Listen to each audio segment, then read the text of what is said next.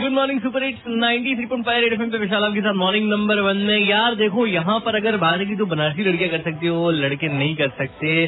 तो ऐसी बहुत सारी चीज़ है। एक तो जो ड्राइविंग स्किल्स है मानता हूँ, लड़के भी अच्छा गाड़ी चलाते हैं, लेकिन जो लड़कियाँ चलाती हैं, उसका मुकाबला तो मतलब कर ही नहीं सकते। और एक नेहा ने आंसर दिया कि गालियाँ जो है, वो बनारसी लड़कियाँ बहुत तगड़े से देती हैं।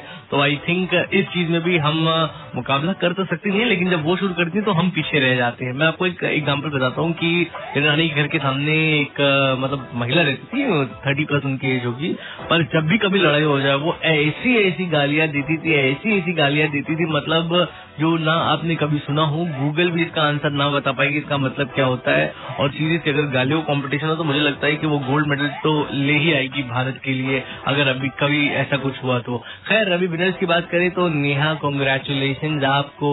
मिलता है पेप्सा रेड फ़िल्म की तरफ़ से गिफ्ट हैम्पर विशाल आपके साथ मॉर्निंग नंबर वन में नौ बज के तिरपन मिनट हो रहे हैं हमारे रेड क्लॉक में। और ऐसे ही आगे बढ़ते रहो, लेकिन कैसे बढ़ोगे? अगर ट्रैफ़िक में फंसे रहोगे तो W W two nine three five two बताओ और बजाते रहो।